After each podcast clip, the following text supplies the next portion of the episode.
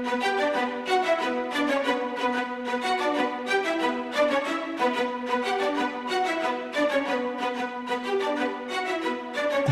Network presents Football Time. Hey, and welcome to the Football Time Show. We're here with our man Achilles Rain to break down the conference championship games that were quite uh, the showdown and uh, quite the ending. Our man, it took a week for him to come down off the emotional high that was the Los Angeles Rams. Uh, the emotional low as well, I must say, for the uh, first uh, three and a half quarters there, possibly three and three fourths quarters there. But uh, nonetheless, our man Achilles Rain has been floating on cloud nine all week. So we're here to break down the games. Uh, are you ready to get into the games? Yeah, I'm ready, man. You know, unfortunately, I had a little bit of a remodeling to do here at the uh, at the uh, Achilles studio, so to speak. But uh, for some reason, I'm still pumped, man. I'm still pumped about the last week's games, and I'm ready to get into it. Well, uh, I, am still breaking down the Pro Bowl skills challenge, so uh, I, I, don't know if I'll remember what went down uh, over the weekend, but uh, don't worry, I've got notes. So we'll, if you we'll want to get into the fastest forty time, as uh, all those guys were dressed in uh, fifteen parkas because none of them wanted to hurt themselves, uh, except for uh, Micah Parsons, who took it like there was an Olympic trial taking place and thinking he was in a gold medal race. But let's first get into some sort of NFL business. A lot of coaching hires since uh, we last talked. Uh, let's start off with uh, let's start off with the Chicago Bears. Uh, I, I, must say, most of these uh, coaching hires, I, am not going to lie, a little uninspiring. Now, I, I don't know. If, if, that's totally shocking, we talked about it, you know, a, a couple weeks ago about really which of these uh, sort of franchises would you think would be a good one to go to? I, I don't think we really had a, a, great, great answer overall. None of them were all that great. And uh, I, I, think some of these hires not really pulling bull, big names into their franchises probably sort of shows that.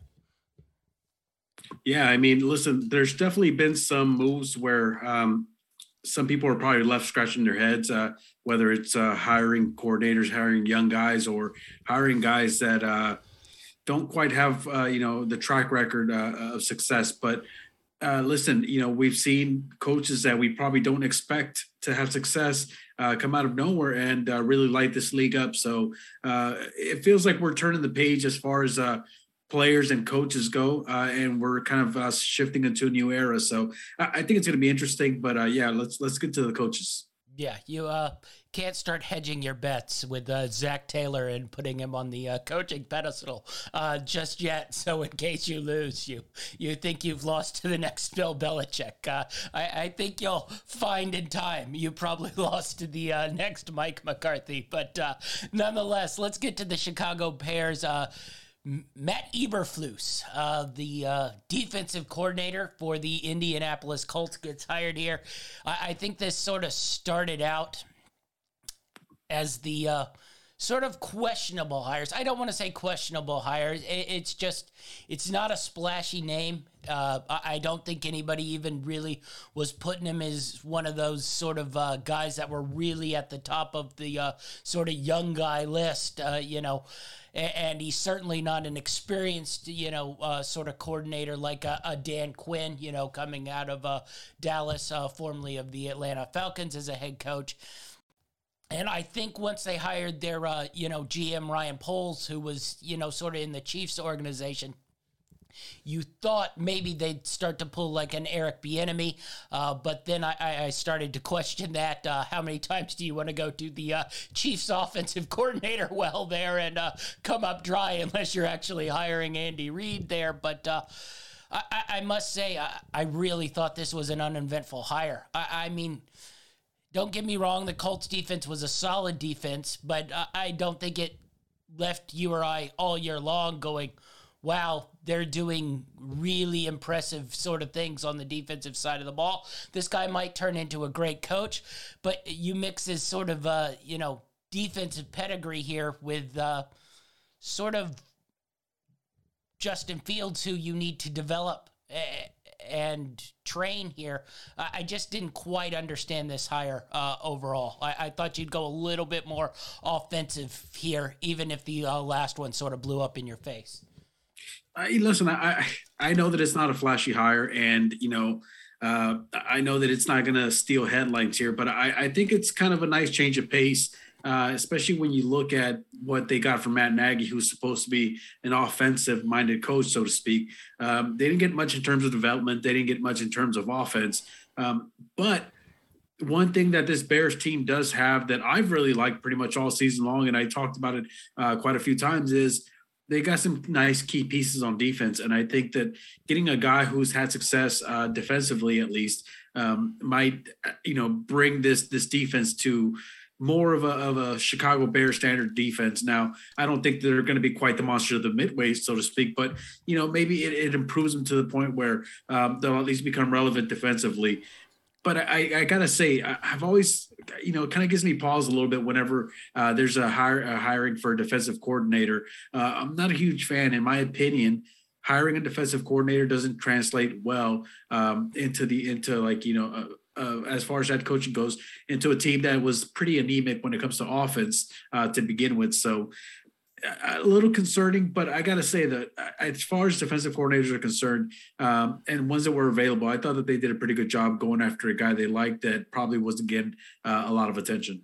Yeah. I I think my more concern here is more okay. You hire this guy uh, who's a, limited experience defensive coordinator to come run your team, uh, and you're trying to develop, you know, a quarterback who I don't want to say is raw, but uh, certainly has you know, uh, a lot of learning uh, to do. So you go, maybe you bring an experienced, you know, sort of veteran offensive coordinator to help you, you know, run things, and they bring in Luke Getsy. I, I know I'm getting a little deep here, uh, you know, when we're starting talking about, you know, offensive coordinator hires, uh, but this guy isn't even an offensive coordinator. He, he doesn't have offensive coordinator experience. He was the QB and passing game coach for the Green Bay Packers.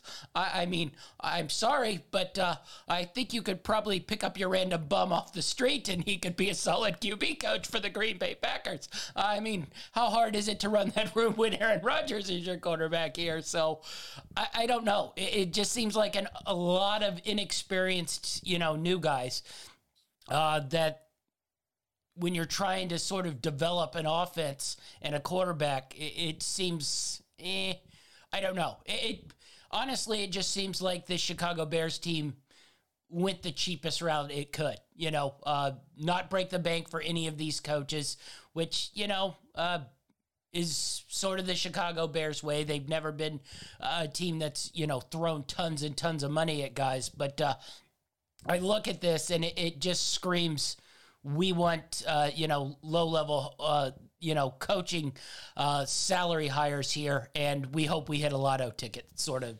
hires. Well, listen, you know, not not to spend too much time here on the Chicago Bears head coaching sighting, uh, especially you know after we just had uh, conference championship weekend and we got the Pro Bowl coming up and we got the Super Bowl coming up.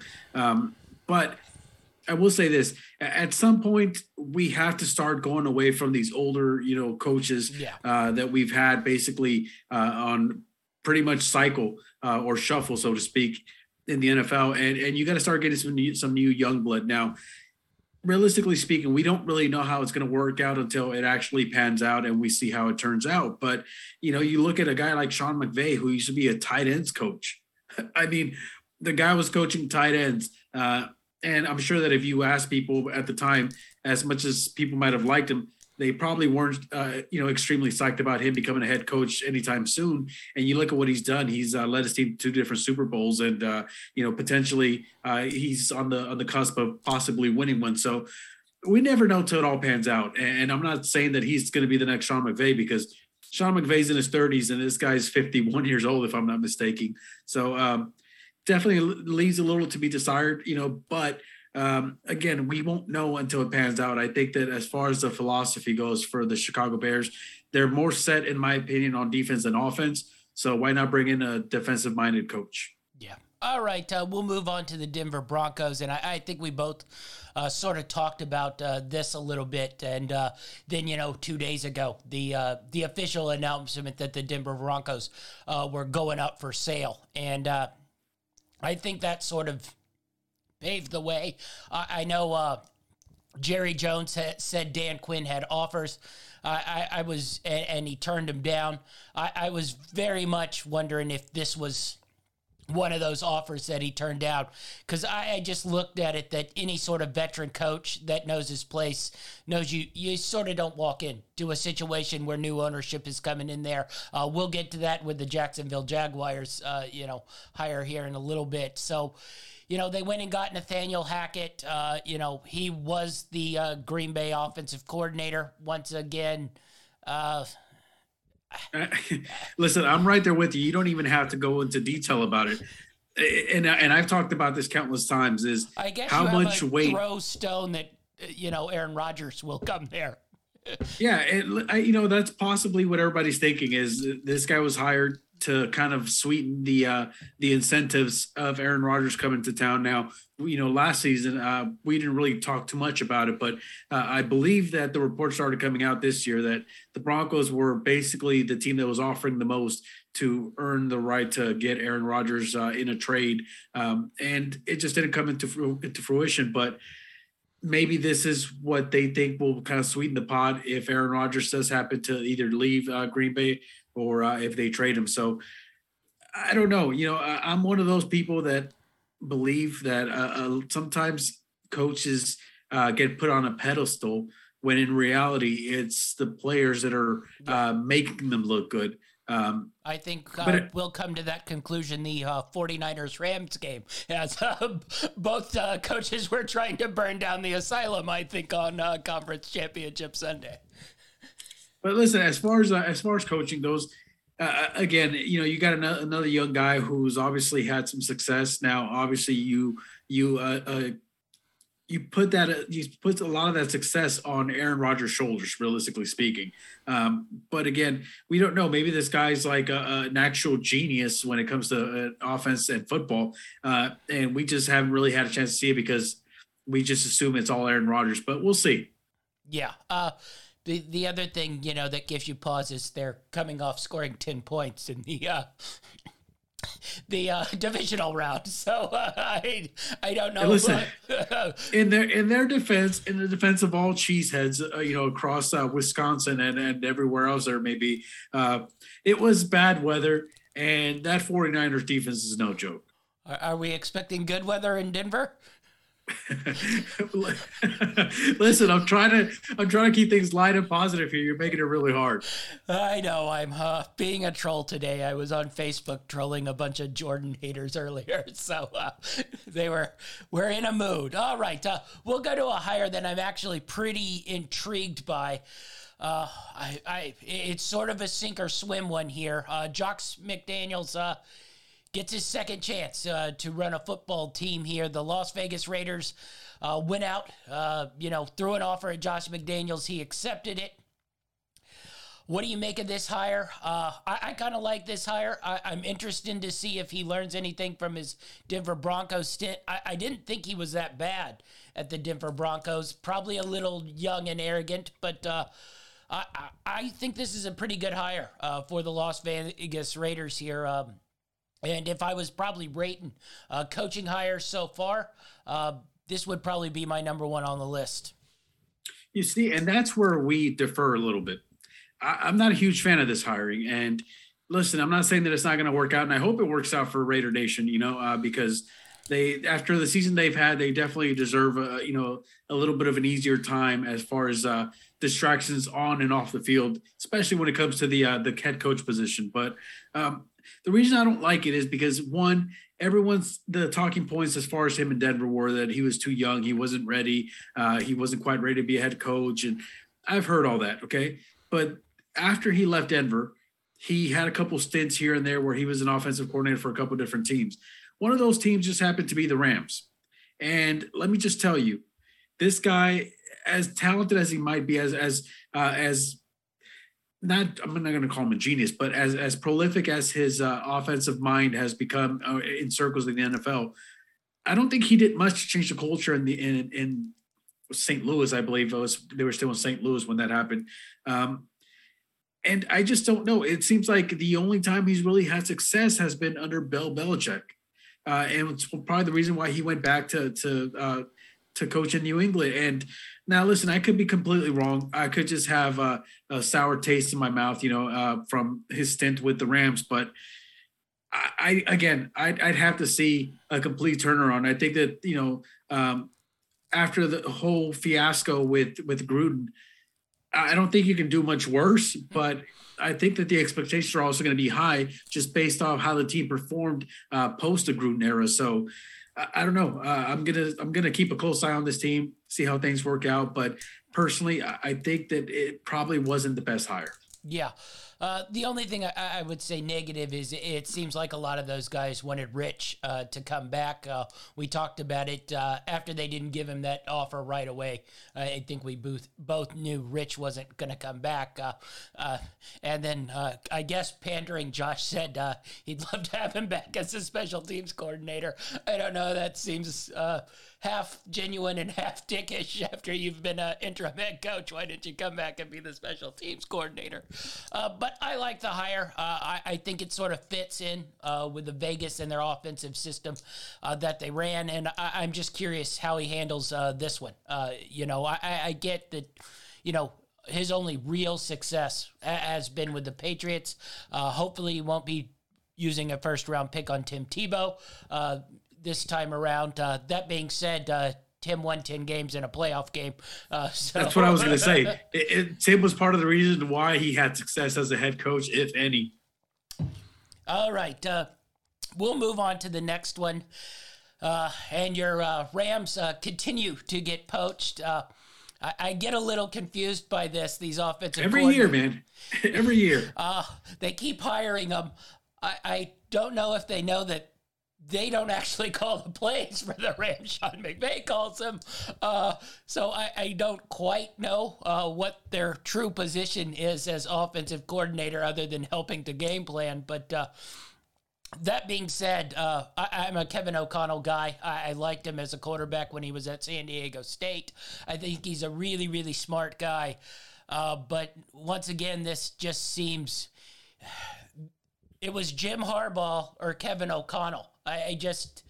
I, I, get a little confused at the massive swing there. You, you go from a, a proven coach who's made a Super Bowl and numerous conference championships and, you know, a high level on the pay scale coach uh, to a guy who basically has one year of offensive coordinating experience and never even called the his own plays in the game. That's not to say he can't. It, it's just you have one end of the spectrum to the total opposite. There's doesn't seem to be a middle ground there for the Minnesota Vikings.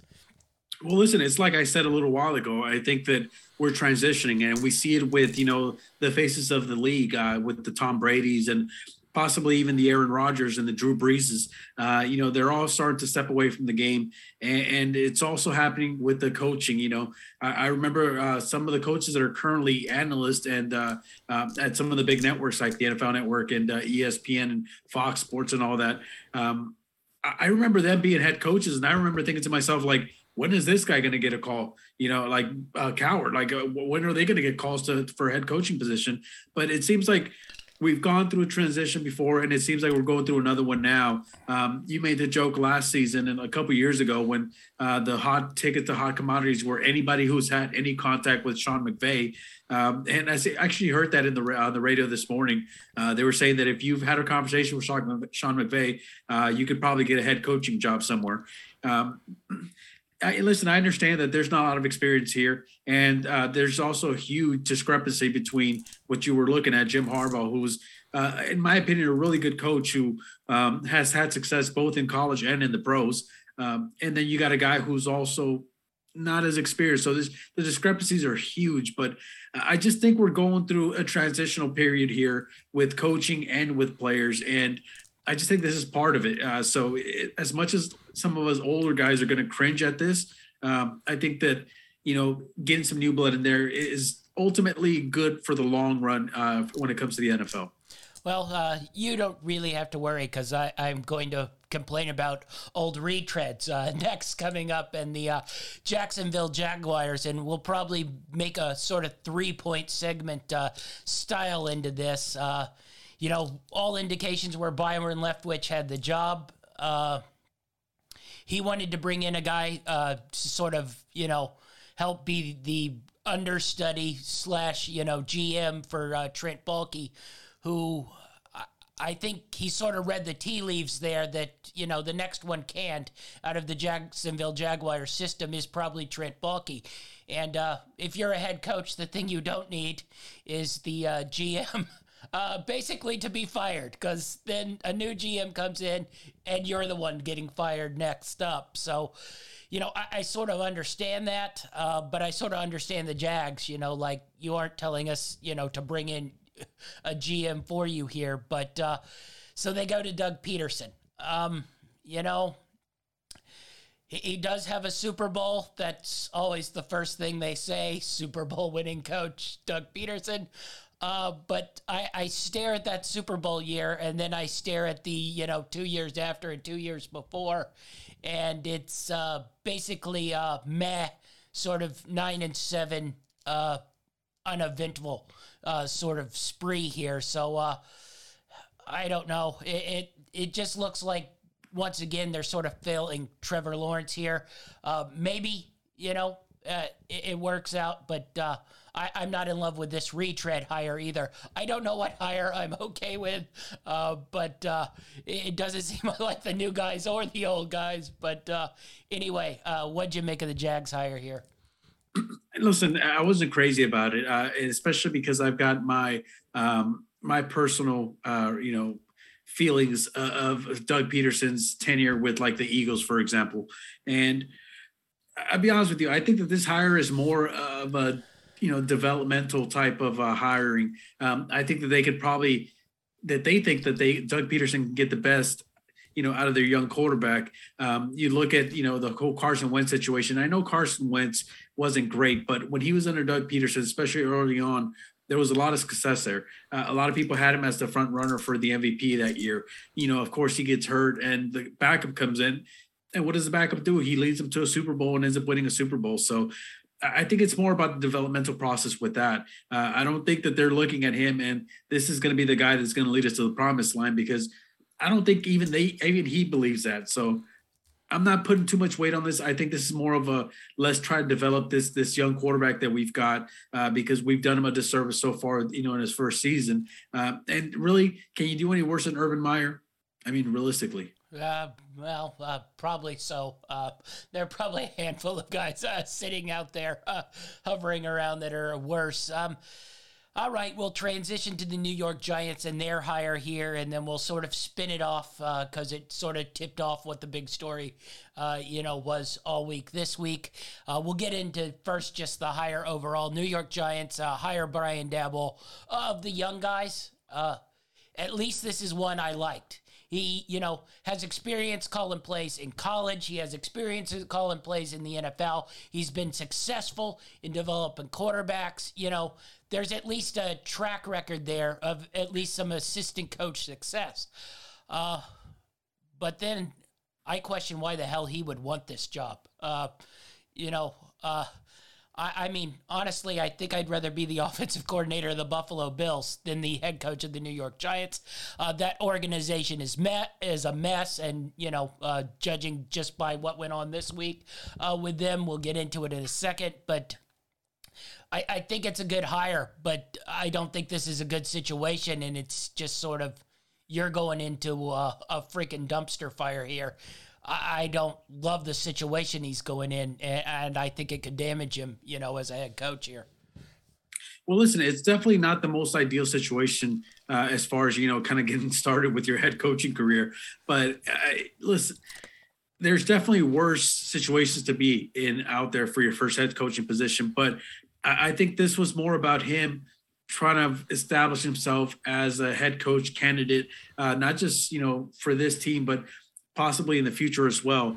Uh, you look at this team and and how poorly they've played. Um, a lot of it has to do with you know just development and also there, there just seems to be a complete overhaul in that locker room. Um, as far as like you know training staff and, and medical staff and all that is concerned because you're talking about a team that's been plagued with injuries basically over the last two three years um, and now you've got a situation where you've got a guy who's had some success. You know he did spend some time under bill belichick. He's had some time with nick saban. So he's had uh, the, that aura of of you know greatness around him. And i guess the hope is that you know some of it has instilled in in his coaching ways and his coaching philosophy. And if that's the case then it, eh, listen it's not crazy to say that he could turn this team around to be competitive you know um, overnight unlikely but it's not crazy to say we've seen crazier scenarios where teams come from from complete you know obscurity to uh,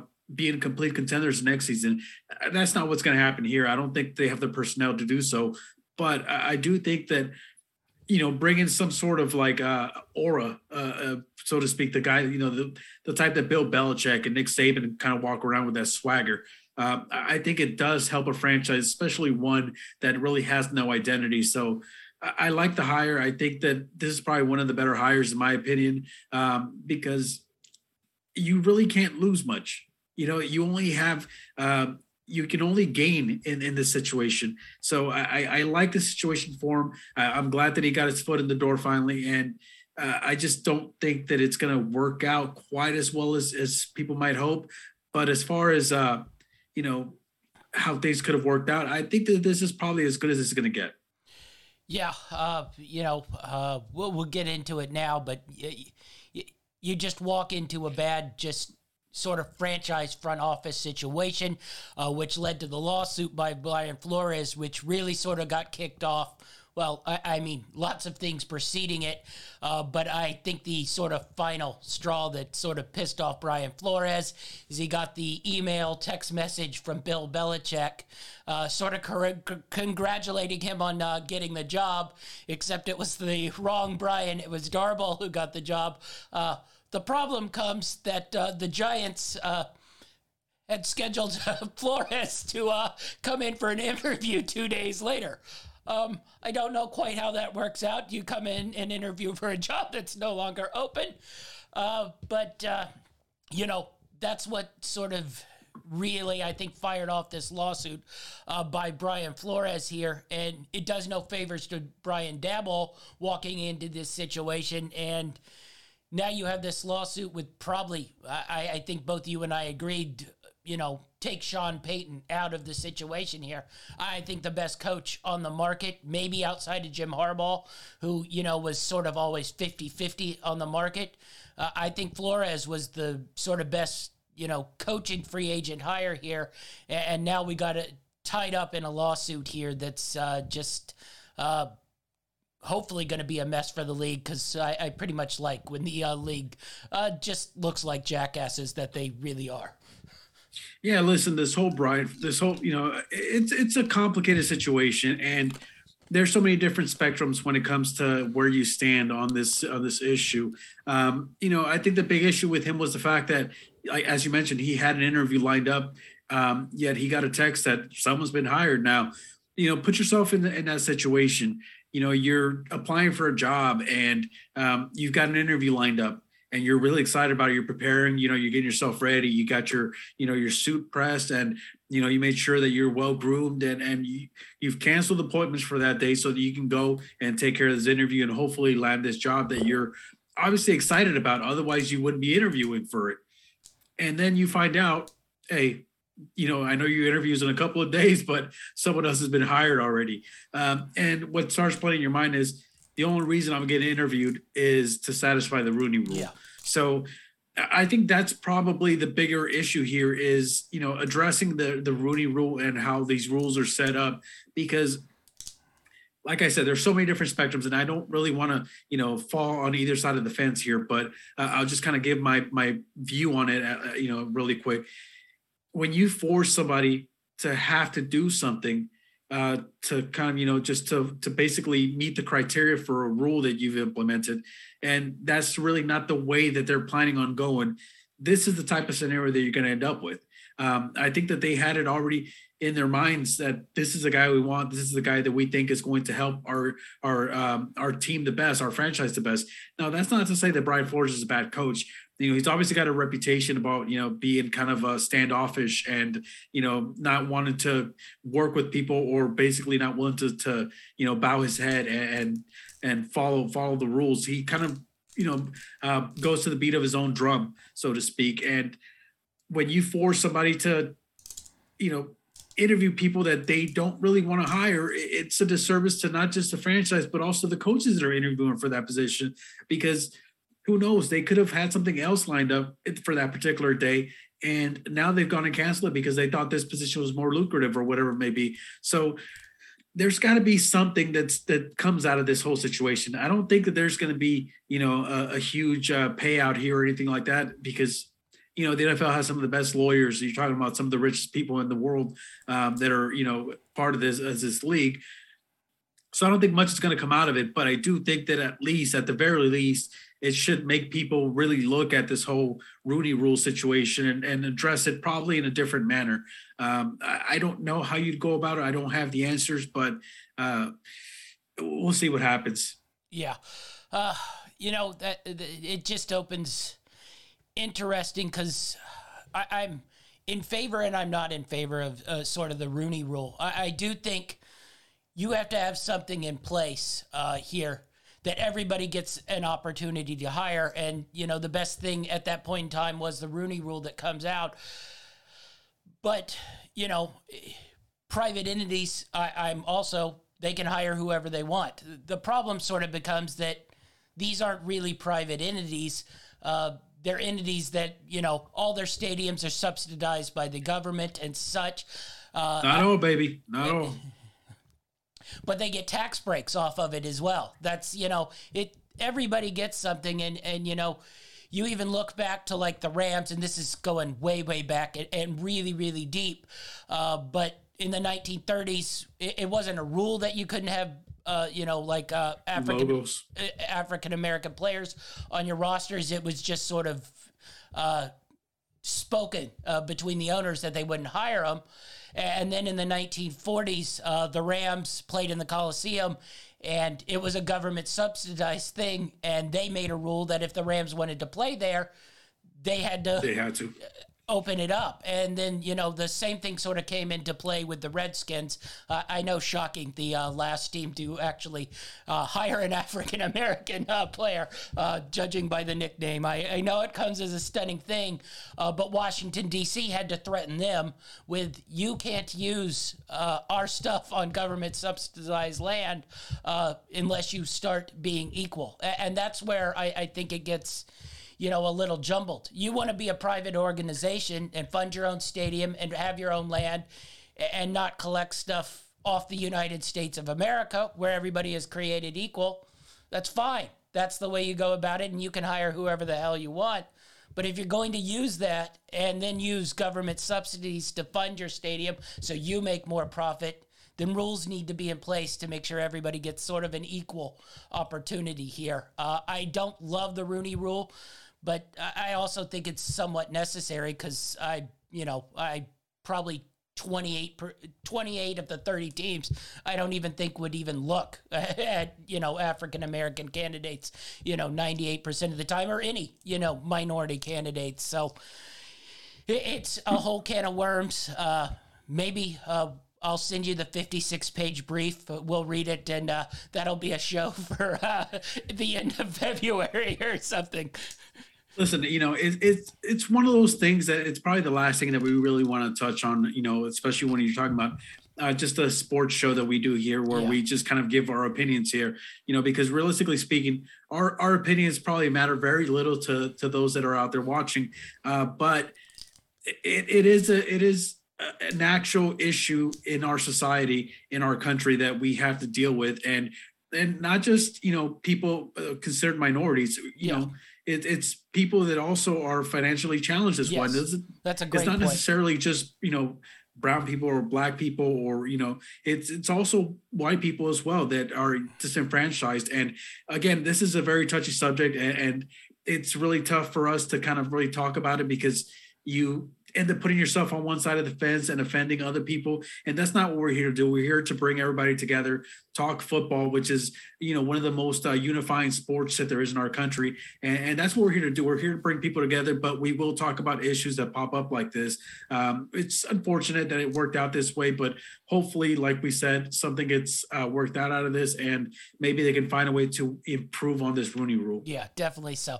All right, let's get into the games here.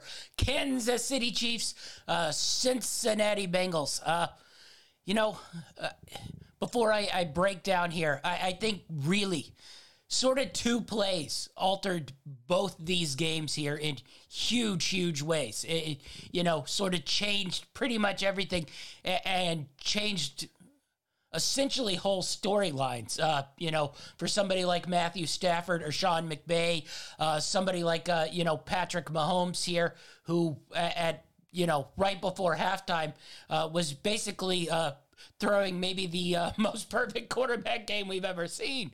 And, uh, you know, one little play in, in each of those uh, sort of, I think, really, really helped flip. Now, other things led to it, but I, I, really do think, you know, one play in both these games really led flip. And uh, Bengals Chiefs, um, Chiefs just came out, you know, like gangbusters looked way, way, way above class than the Cincinnati Bengals. Much like the first game they played, uh, Chiefs were going up and down the field. Uh, and then right before you know halftime, Perine probably Blake breaks the biggest screen pass in Cincinnati Bengals history because you know that game's lost if he doesn't hit uh, basically that 41 yard screen pass for a touchdown. The Bengals were going nowhere. The game becomes 21 10. Uh, but then I want to talk about the play that I think really, really flipped this thing. Right before half. Right before half, you know, Bengals punt the ball. I think I looked at you and I was like, I think they gave the Chiefs too much time here. Chiefs go right down, get down to the five, work this clock beautifully. Uh, miss two red zone plays, which you know, uh, you know, it, it comes into play also at the end of the game, and then for you know, I, I don't totally mind the going for it on third down with five seconds left. I do. uh, I, I, know you do. Um, but I do mind the plane call. That's just got to be, you know, uh, probably a quick slant to Kelce. It's either there or not there. You still probably have time to kick the field goal. Uh, you know, I, I think this is where sort of Patrick Mahomes started to lose his head. Now, why he threw a, a swing pass in the field of play when two and a half guys are sitting there on Tyreek Hill, I don't know. Uh, we, we spoke a lot this year about the arrogance of the Kansas City Chiefs, and you know that play looked arrogant. I can get into their head and say, yeah, they're going to get the ball back, you know, at the start of half. This play doesn't matter, but uh, I thought it really, really mattered. And that's just got to be a pass in the end zone. And Patrick Mahomes did not look right from that play on. Yeah, listen, you know, it, it was a huge momentum swing. And uh, I listen, I, I know that I said I, I, do mind that play, but in reality, I really don't. Even as conservative as I am, and I like my teams to play conservative, um, I don't hate the call. I just hate the play call. And, and as you mentioned it, to you know, if you're going to take a shot with five seconds left on the clock, take a shot into the end zone, or or throw it out. Because uh, to throw it, you know, basically uh, outside outside the hash marks in play, you know, like was it two three two three uh, yards before the end yeah. zone. It, it just makes absolutely no sense when you've only got five seconds because at that point it's either get in or we're going into the locker room uh, with the same score you know, you kick that field goal. Now, hindsight being 2020, you you kick that field goal, you probably win the game. You know, because you're going to get the ball back second half. You got a little bit of momentum from that field goal, but you know, in turn, you actually end up not getting any points whatsoever. And the Bengals go into into the locker room pumped up. They're excited. They're like, we we just prevented them from winning this game in the first half. So their their spirits are up. They feel like they've got a shot now. Whereas you're Kansas City, you're like, what did we do wrong? What could we have done better? Why did we do this? And, and you start to put these doubts into your head. And as you mentioned it, from that second half on, Patrick Mahomes was a different quarterback. And you know, people are blaming, pointing the fingers at Patrick. Some people are pointing it at Andy Reid, and, and I think it's a culmination of of really we got to point the finger at everybody because yeah. that team looked completely different in the second half from what we saw that first half. You know, the Mahomes getting down scrambling, uh, it just wasn't working anymore. And he, it's not like he didn't have time. There was several instances where I'm sitting there watching him, and I'm like, this guy's got 20 seconds to throw the ball.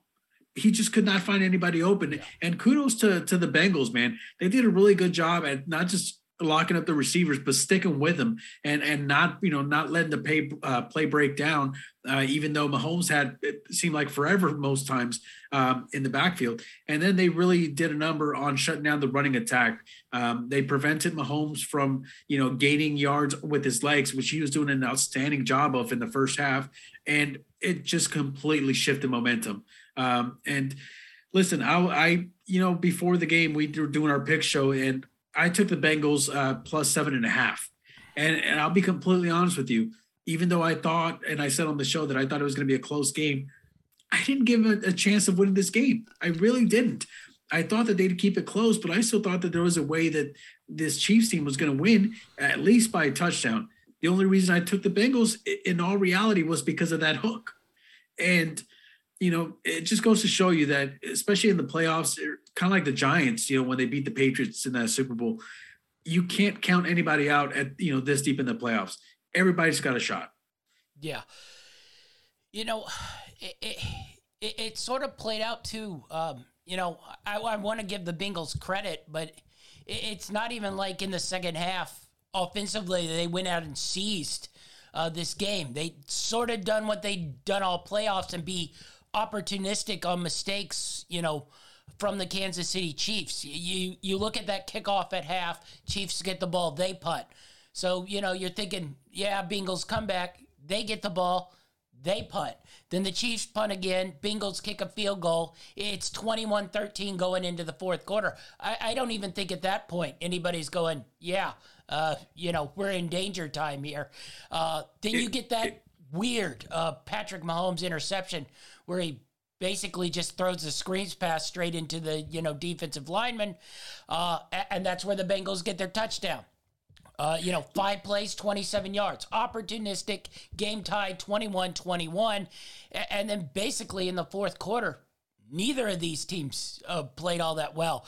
You got the Chiefs, uh, you know, interception, three plays minus two yards, uh, three plays minus four yards, and then that field goal to tie the game. But uh, the Bengals got that touchdown off the interception. Their next series was that Joe Burrow interception. Granted, the Chiefs couldn't do anything with it. Uh, next time down the field uh, to sort of take the lead in that game, it was an 11 play, 46 yard drive for the field goal. But if you remember early in that series, uh, the Kansas City Chiefs linebacker had a chance to grab that pick where he was on the ground. And that's game over for the Bengals. And then the Chiefs go right down the field. Uh, you know, 14 plays, uh, 50 yards. And then they get right on the goal line again. And Patrick Mahomes twice uh, just starts, you mentioned it, scrambling back there like a psychopath, not throwing the ball away, uh, not running forward, and taking, you know, sack, sack, almost fumbling the game away right there on the thing. Uh, luckily, Butker kicked it, and then you go into the overtime. Uh, three plays, interception, Chiefs, uh, you know, nine plays, 42 yards for the field goal for the Bengals to win it, it I, I will say, uh, the Bengals defense really, really did step up in the second half. If you're getting anybody credit, it's the Bengals second half defense. But honestly, I just don't know what happened to the Chiefs in that second half. I, I mean, it was just bizarre how they were probably gaining 10 yards of play in that first half. Second half, they were going backwards every single drive. Yeah, listen, it was it was a little perplexing, especially when you look at the way that game played out. You're talking about two teams that had really potent offenses. You know, big star wide receivers like uh, you know, Ja'Marr Chase and Tyreek Hill and Travis Kelce and Boyd and, and Higgins. And you, so you got so many different weapons on the offensive side of the ball. And in reality, the stars of this game were both defenses. You know, Kansas City uh, their defense did a pretty good job that first oh, half yeah. at completely shutting down the Bengals. Uh, they had a little bit more trouble in that second half, but realistically speaking, it's all because of the lack of offense from Kansas City. You know, as you mentioned, they start off the second half after after that you know no score um, drive that before the half ended, and you had three scoring plays that were unanswered by uh, by the Chiefs. You had a field goal by Cincinnati, then you had a touchdown, then you had another field goal, and the only thing that Kansas City could muster up was a field goal to tie the game and taking it to overtime. But then you go into overtime, and Patrick Mahomes comes out three straight plays out of the shotgun before he threw yeah. that interception.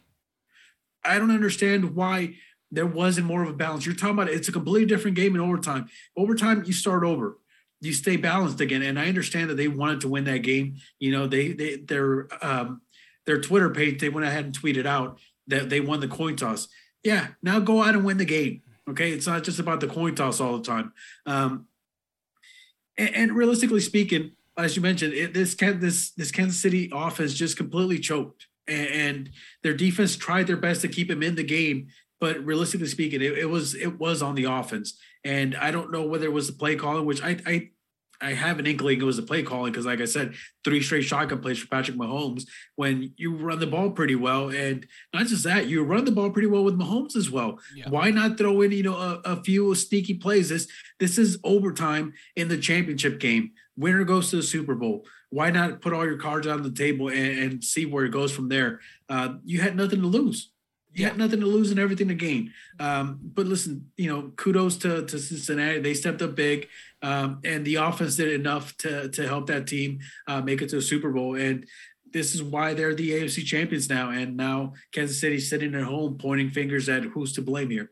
Yeah, uh, you mentioned it and touched on it. You must have read my mind, but the Kansas City Chiefs ran the ball 24 times for 139 yards. That's 5.8 yards a carry. McKinnon, 12 carries, 65 yards. Edwards-Helaire, who broke off a couple good runs there, six carries, 36 yards.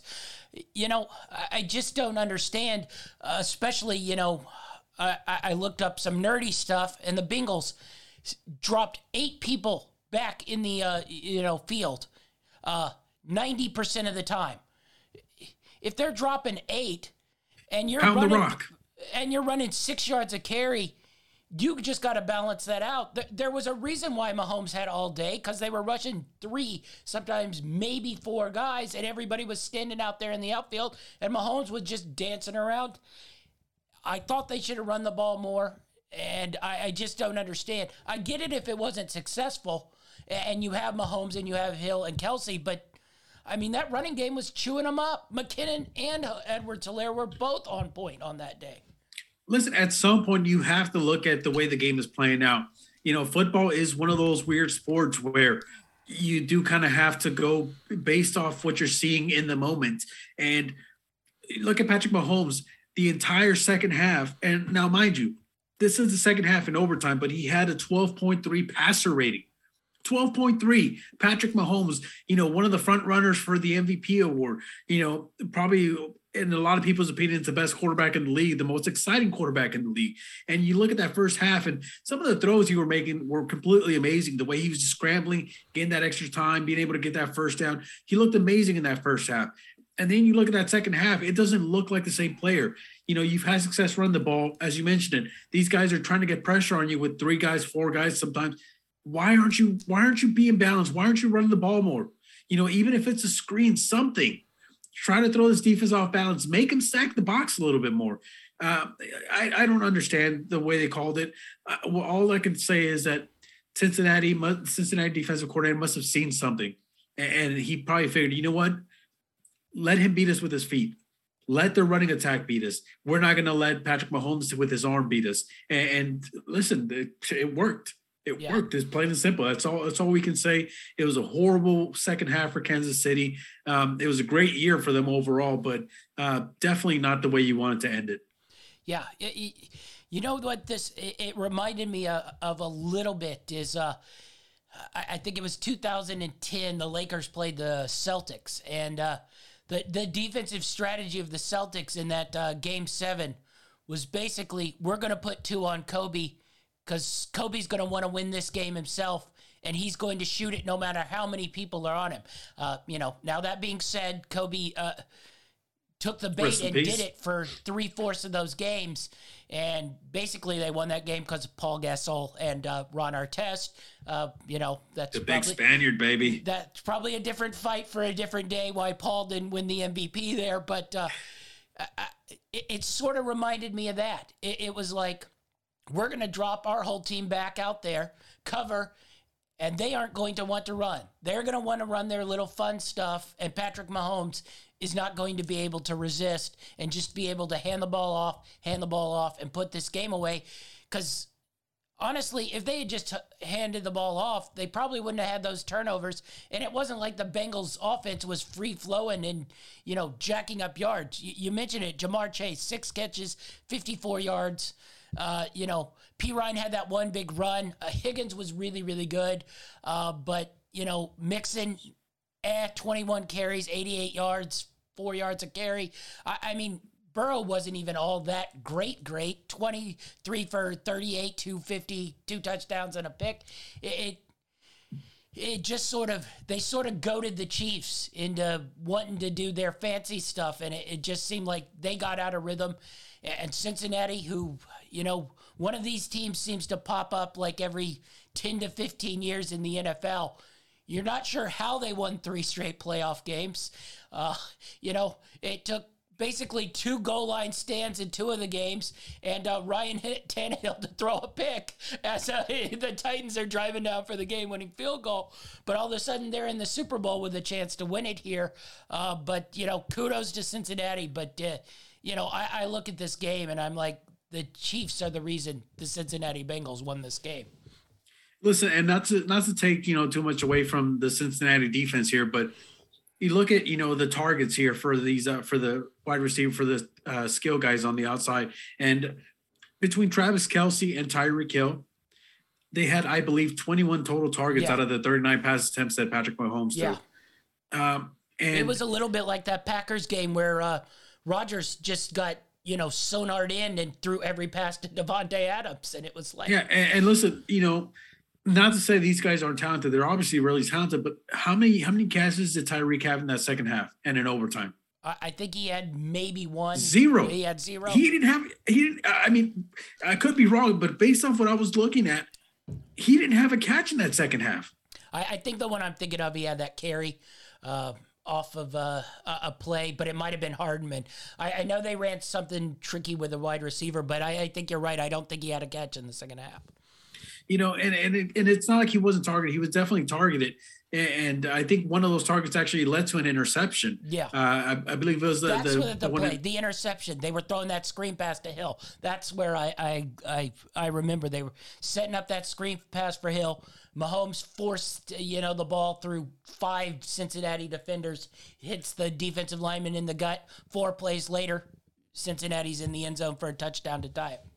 Now, listen, it's hard to really, you know, blame, um, you know, Mahomes for wanting to go after these guys. Obviously, they're super talented. You saw in the first half how they were basically shredding that Cincinnati defense between Kelce and, and Hill. It's just, it was, it was just, it looked like I remember playing, you know, a game called Fight Night uh, back with my brother boxing game. And every now and then I, I got so good at the game that uh, basically what I would do is I would let him fight with a heavyweight and I would go down to a featherweight um, and that's the only way that we could balance it out. But this is the thing: if we had two people of you know equal talent level playing that game, and you get one guy with a heavyweight and one guy with a, a lightweight, it's not even close. And that's what it felt like in that first half. So for the outcome to end up the way it did, I gotta say it was shocking. Even for someone who made money off the game, it was shocking. Yeah, uh, I, I just did body punches to handicap myself. I'd always be Roberto Duran and only throw body punches and see if I could win matches. Uh, hit stick, baby. Panama, it's all about baby. the hit stick. all right. Uh, anything else on the Cincinnati Kansas City game? Uh, other than now, does Cincinnati ever return to a Super Bowl?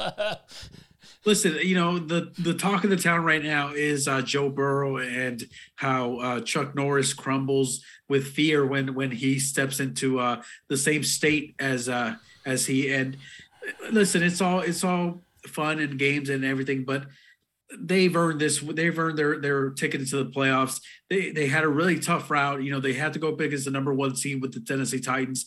They beat them. You know, then they had to go up against uh, the, you know the Best the team. Raiders. Was it? The Raiders in the first round, yeah. So so I mean, they played the Raiders, who was you know, obviously that was probably a much easier matchup than than you know they could have had otherwise. But they had to face the number one seed, and they had to face the number two seed. Uh, I don't think that there's a tougher route in the AFC than going up against you know uh, the Titans and then the Chiefs afterwards. So um, kudos to them. They're in the Super Bowl now. That's all that matters. That's all that should matter to anybody, uh, any, any Cincinnati fan, the Who Dey Nation. That's all that matters. You guys are in the in the Super Bowl now, and regardless of the outcome, which we'll get into that next week. Um, regardless of the outcome, you will always have this moment. You guys beat you know, the top quarterback in the league. You guys beat the top team in the AFC, and you guys are going to a Super Bowl with your second year quarterback. Yeah. I mean, that's awesome. All right, uh, let's move to a game uh, that was riddled with interesting coaching. Um, somehow it managed to be coached worse than the uh, Chiefs Bengals game, but uh, nonetheless, uh, all is written off when you come out a winner, and the Rams came out a winner on a, a, a nice uh, game winning kick and then game winning stop. I, I, don't know if we quite put it at that. I don't know what that last drive technically was for the 49ers, but uh, we'll go with stop. Uh, it was gold, baby. it was gold. Yeah, I don't think anybody sat there and was like, yeah, Jimmy's going to lead him here. He's been on point the whole time. But uh, this one got off interesting, as in it, it, was sort of playing out the typical Rams way. Rams are dominating the game. 49ers are winning the game here. Uh, you know, I, I, I, thought it basically started with the uh, terrible interception by Stafford as they drove down there uh, right on the goal line. I, I, think that sort of flipped eh, all the momentum. Uh, granted, uh, I, will say the Rams defense, uh, if there was ever a day they finally stepped up and played you know, massive, massive football. It was this day they shut down the San Francisco run, uh, which really came back to play in that uh, second half uh, when Shanahan, for some reason, totally abandoned it in that fourth quarter and uh, was just said, Jimmy G, go win us this game. And uh, sadly, uh, Jimmy couldn't win that game for him. And Stafford made a handful of really good throws or Cooper Kupp was really, really good. I think would be my actual uh, assessment of this, but uh, you know, not a lot to sort of break down here in the uh, first half. Uh, I-, mentioned the interception on the goal line. Deebo broke, you know, his you know typical big play here. Matt Gay missed a field goal again. That has to be uh, starting to be concerning uh, in the uh, Super Bowl here because uh, he's come up, I think, short twice now on 40 yarders, uh, which is a little bit weird, but uh, nonetheless, right before half, 49ers get a field goal 10 7. I don't think there was anything all that worried about, but I, I think total momentum was lost, and uh, I, I, think this is where the coaching really, really got weird. Uh, Rams were driving it down, uh, third down and short. Uh, they go empty and run. I, I, don't quite even know what the play was. Uh, I, I guess that was supposed to be my flag. Sorry. I guess theoretically uh, it was a football play, but I'm not hundred percent sure. it got messed up and then on, they choose to go for it on fourth down. I don't hate the decision, uh, but they do the thing that they've uh, sort of done, and they just try to grind it up the middle with Stafford. Uh, he's nowhere close, and then your boy McVay uh, decides to challenge the spot, which they got a beneficial spot anyway, uh, and they still didn't get it. Uh, not to mention I, I think in the history of challenges, challenging a spot on a half yard play has been successful probably, I don't know, 0% of the time. Uh, and next thing you know, uh, Niners get the ball 17 7, and it was looking a little bleak, uh, really, at that point. So, what'd you make of that sort of first really, really interesting co- coaching decision and that first half? Listen, you pretty much nailed it on the head.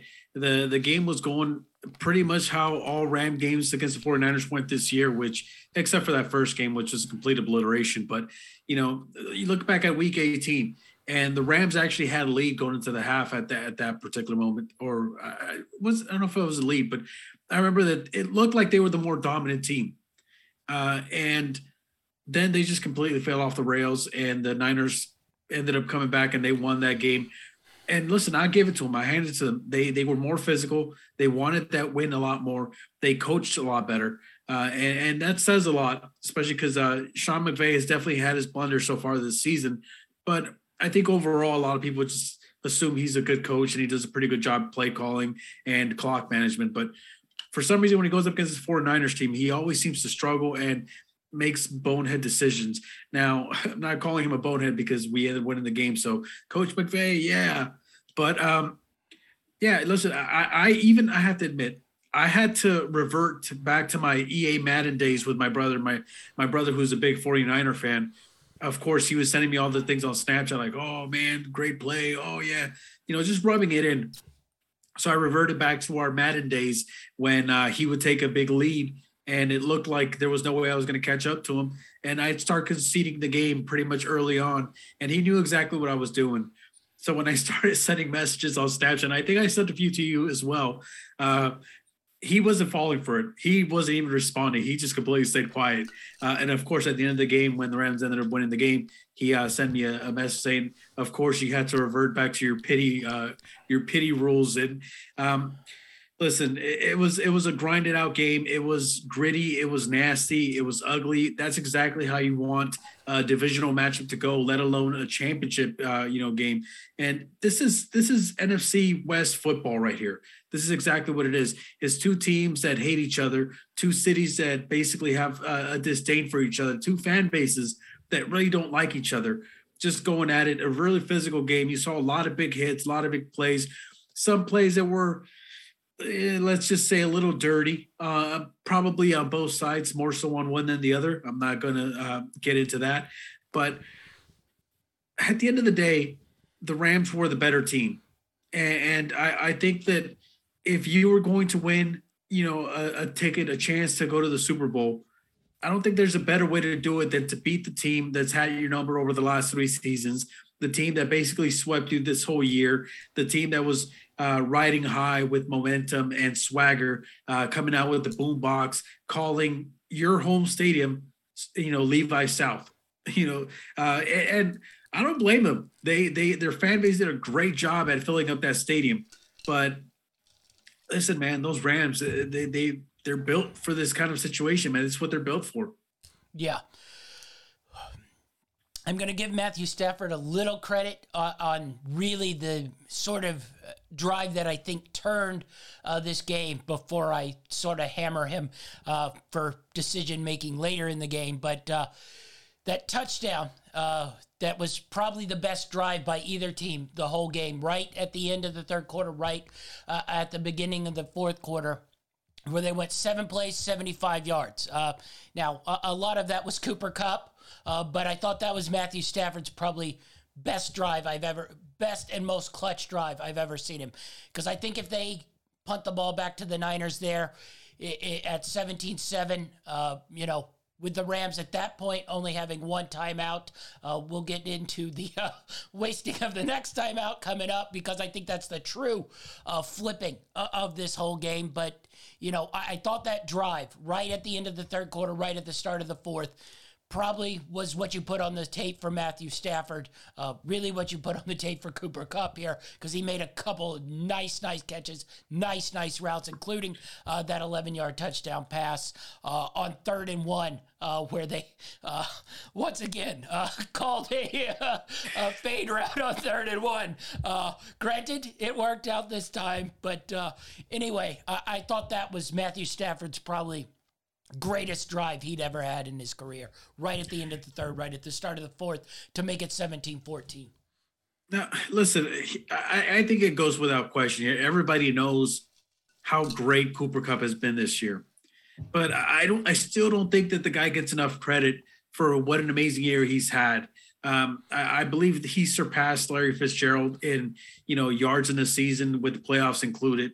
And everyone knows he's going to go to him. Everyone knows that he's the guy, yet they can't stop it. I mean, he had what, um, 11 catches, 142 yards, two, two touchdowns, touchdowns, on 14 targets. Yeah. That's just insane in a in a conference championship game against the team that knows. Listen, he's had success against the Steiner's team. We we talked about it in the previous show. He's gone over 100 yards in both games against the Niner team, and they still won the game. I think the key difference in this particular matchup was the defense. You know, the Niners team is a very physical team, but Jimmy G is not going to lead them to victory. This team is going to win by playing solid defense and running the ball. This is what they're built like. You know, and you look at, at Mitchell's average, he ran the ball 11 times for 20 yards. That's a 1.8 average per rush. You can't win football games like that. And and that's not on him. He's a good player. This is on the Rams defense. They completely, you know, honed in on him and they were like, we are not going to let him beat us. You know, Deebo Samuel's going to do his thing because the guy's a monster. Love him, hate him, doesn't matter. The guy's a beast. Uh, I'd love to have him on my team. Um, now, obviously, I wouldn't trade him for the guys we have now because I love the chemistry we've got right now. Odell Beckham, huge. We talked about how he Van had Jefferson for him. I like Van Jefferson. I think he's got a lot of potential. Uh, but, but Samuel is a better player. but listen, stop, stop, stop getting me off topic here, okay? I'm trying to I'm, I'm trying I'll to relive the GM moment. Trades. You're willing to. well, listen, Jefferson. we could we could talk about that during the offseason, okay? I think I think Van Jefferson would be uh, completely satisfied if I were to tell him, "Hey, how about we get you a Super Bowl ring, and then you know we'll send you off somewhere else where you can be the guy." I think he'd go for it. But listen, uh, again, this defense played outstanding. They did a really good job. They and this is probably the best game that Garoppolo has had during this whole playoff run. And you know they were really close to to pulling it off, but ultimately that Rams defense was just a little bit too much for him. Yeah. Uh, now I'm going to get into the series or sort of combo series that really I think flipped this game and. Uh, I, I don't know. The coaches from here on out seem to be uh, sort of trying to one up each other for poor decision making. uh, the Niners get the ball back off that touchdown. Uh, you know, start driving it down, get the ball to uh, the, I, I, think about the 45 yard line of the Rams. it's third and two. Uh, they run that weird play with checks up the middle. I don't hate it, uh, but, you know, that might be a time where Deebo Samuel should probably have the ball in his hands here on third and two. Uh, but I guess the ball comes loose, if you want to call it that. Uh, it comes loose after he's laying on the ground for 25 minutes with the ball on the ground. Uh, but third and two at the 45. Your boy Sean McVay challenges that, loses his last time out. I, I know at that point you were probably ready to set Los Angeles on fire, or at least uh, getting ready uh, to replace uh, the coach there. But uh, then I, I, I, just don't understand why Shanahan then didn't go for it on the fourth and two with the Rams 45 he chose to punt the ball. They punt the ball 35 yards to the 15 yard line. They essentially gained 20 yards of field position there. I, I just I don't understand that.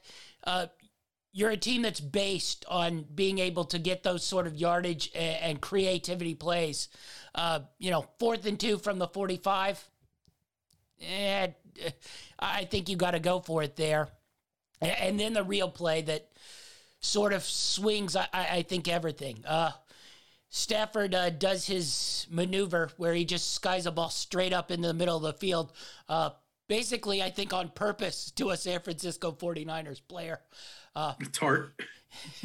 he drops the ball uh, on I possibly the most easiest interception I've ever seen in my life.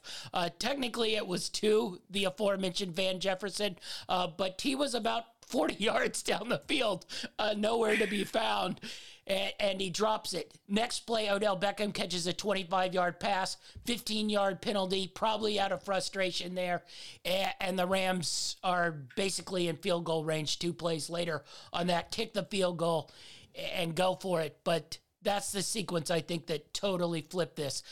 I do think the sort of punt decision on fourth and two from the 45, but that interception there, it, this is why I, I, sort of don't love, you know, giving quarterbacks and everybody credit. Uh, you know, you've won five Super Bowls, you're the greatest ever. Yeah, if that guy catches that interception, everybody's getting out the torches for Matthew Stafford and we all hate him. And now he's the conquering hero who left the Lions and led him to the Super Bowl. It's basically one play where a guy drops an easy interception and where he's a hero, he's a goat. It's all just on that play. But I, I, I can't tell you how much I thought the game swung there. Fourth down, punt the ball, interception dropped, and then 25 yard catch to Beckham, 15 yard personal foul penalty. Uh, then I thought the Niners did a good job holding them to a field goal, but uh, nonetheless, we'll get into those last two drives. But that sequence, you got the McVay ridiculous challenge, you got the fourth down decision, you got the interception, and then the Beckham catch with the penalty. Uh, that was just a hell of a sequence there that basically was the deciding factor in this game. Well, listen, there was definitely a lot of questionable calls in this game uh, from both sides of the ball uh, and both teams here. And I understand people's frustrations with all that, but let me let me turn into an offensive lineman here and try to kind of protect my quarterback and throw a jab straight here real quick. Um, yes, people, I've heard it all week long. You know, if if Jaquiski Tartt get that interception, you know, the Niners win the game. Listen, the Niners weren't doing anything on offense. Okay, the Rams offense was actually moving the ball. They were actually having success against this, you know, uh, stout 49ers defense which I totally give them credit for. They ha- they were having really good defense, but the Rams were having success running the ball. They were having success throwing the ball, and they were remaining balanced. If he gets that interception, there's still 10 minutes left in the game. Your offense has done absolutely nothing in that second half. Who's to say that you're not just going to go three and out and punt the ball again? You know, people are assuming that just because you get an interception, it automatically gives you a touchdown. And if that's the case, there was a couple interceptions that, that Ramsey dropped. So are we going to count those two and say that we would have scored a touchdown off of those interceptions? You know, the game of football, it's literally, we always say it's a game of inches. And it really is. It really is a game of inches. It's a game of missed opportunities. It's a game of bad calls and bad challenges. And, and listen, it's part of what makes this game beautiful is that one one little you know sliver of of hope can make a team completely turn a game around. One small mistake can completely turn your year around. And, it, it almost felt like it at one point, but I don't think that this game was, you know, lost for the Niners on that dropped interception. I think that game was lost on the fact that they just could not run the ball. They could not do what they did the previous two times when they beat the Rams, which was keep converting third downs uh, keep converting first downs on, on third. And, and, that's what that's what they've been known for. They play good defense. They get turnovers. They run the ball. Deebo Samuel comes out, gets seven yards. You know, Mitchell comes back and he gets a first down on third down. And they just keep driving the ball, tiring out the defense. That's their formula for winning. It's not, you know, Jimmy G. This is his best game he had in this playoff run, as I mentioned. And it really wasn't even that great. You know, you're talking about 232 yards, two touchdowns, and interception. I believe those were the first two touchdowns he's thrown the entire playoffs. Yeah, they were also off Deebo Samuel baking a swing pass and doing all the work. It wasn't like he launched it 50 yards down the field. Yeah, listen, again, you know, points aren't guaranteed just because you get a turnover. And yes, it definitely would have shifted momentum. But I think that this Rams team, they knew what they were going to get out of the 49ers, you know, and – they had a lot of fans in that stadium. They were really loud, but in turn, so were the Ram fans that were in that stadium as well. Uh, I've never heard such small portions of fans. Let's just say, I mean, it's probably closer to 45, 55 as far as attendance was concerned, but let's just say it was 50 50. Kudos to the 49er fans. They were loud when, when they're, you know, when the Rams were on offense but so were the Rams, and it really became almost like a neutral site game. And and I think that's going to be the case for most of these bigger stadiums. You know, we've talked about it countless times. These uh, travel destinations like um, you know SoFi and AT and T Stadium, these places it's just how it's going to be. It's, it's, these are travel destinations. This is what we're going to get. But uh, again, I don't want to put too much emphasis on that dropped interception by Tartt because I feel like there was still too much time on the clock, and it almost felt for Ram fans in, in general that we were destined to win this game. And uh, I know obviously that you know there's a bunch of stuff that comes into play, but it, I just had that feeling, especially in that fourth quarter, um, to overcome you know a ten point deficit to come back and win the game uh, was pretty outstanding. But I know there's some more plays you want to get into, so I'll go ahead and let yeah. let you talk a little bit. Well, uh, at that point, uh, Sean McVay uh, appeared to be trying to burn down the ship there, but the Rams defense uh, and, and, key plays on offense stepped up and, and kept them in it. But uh, here's where I, I, think Kyle Shanahan decided to uh, bring gasoline on the uh, poor coaching fire. Uh, you, you, know, we talked about that interception leads to the tying field goal 17 17. You know, you're reset. And really, I, I, think if you told the 49ers this is 17 17 uh, with six minutes to go and the Rams have no timeouts, I, I think they take that all day long. But uh, you, you mentioned they weren't able to run the ball uh, all that well, but I, I, this is where I question it. I, I, don't think that means you abandon it, and you certainly don't abandon it uh, where the Niners get the ball back off that field goal. First and 10 from the 25. Garoppolo, shotgun, incomplete pass. Penalty, shotgun again, delay of game. Uh, second and 15, shotgun, incomplete pass. Third and 15, shotgun, Garoppolo, incomplete pass. You're not under center or doing anything, anything that makes the San Francisco 49ers uh, offense a success at all. Three straight shotgun passes, technically four straight if you count the delay of game. Uh, and, and it's three plays, minus five yards, 23 seconds off the clock to a team that had no timeouts. Uh, you could have kneeled the ball down and taken two minutes off the damn clock. Listen, you go, it, it, it, plays exactly the way that the Ram Tampa Bay game played out. The Rams were having very little success run the ball, but they had the advantage by actually having the offense on the field. And what did Sean McVay do? Some people are saying, pass the ball, pass the ball. You can pass. No, run the ball. You got to run this clock. You got to leave as little time as possible. Uh, you know, you don't you don't want to give any team, any quarterback the ball back with, you know, plentiful time for them to, to work uh, their offense the way they normally do. You want to make it as tough and as complicated as possible for them. And and you're right. San Francisco did a really poor job. They should have been running the ball a little bit more. Even though they weren't having success, they lost all balance. And guess what happened? The Rams knew what they were going to do. Yeah. Uh, Rams get the ball back, uh, and really uh, the biggest play of the game, that third and three on the San Francisco 37. Uh, Cooper Kupp uh, makes a ridiculous catch and route uh, for 25 yards. Rams are in business. They, they sort of stall out. I, I thought they got a little too conservative too. Uh, I, I, think that's where they ran that screen pass on third down, and I'm like, yeah. Uh, uh, dear I, I, would much prefer a run at that point. I know. I, I'm. I was like, uh, are we trying to, you know, put the kicker out there who's kicked two balls short in the last two days? Make it tougher for him? Yeah. Uh, they get the kick, and then, you know, once again, uh, granted, at this point, the Niners didn't have a ton of time left, 146. Uh, but shotgun Jimmy Garoppolo, shotgun Jimmy Garoppolo, uh, shotgun Jimmy Garoppolo, interception, game over. It, it, those last two drives, Jimmy Garoppolo was in shotgun six times, did not complete a pass and threw an inter- interception. Uh, and then the other thing, how many times do you think Deebo Samuel touched the ball after the uh, 10 minute mark of the fourth quarter? I would say maybe twice. He touched it zero times after the 10 minute mark of the fourth quarter. That it's almost honestly, like we're like we're replaying the Kansas City a direct game. snap and running up the middle. You have to get the ball in that guy's hands. We talked about it on Sunday.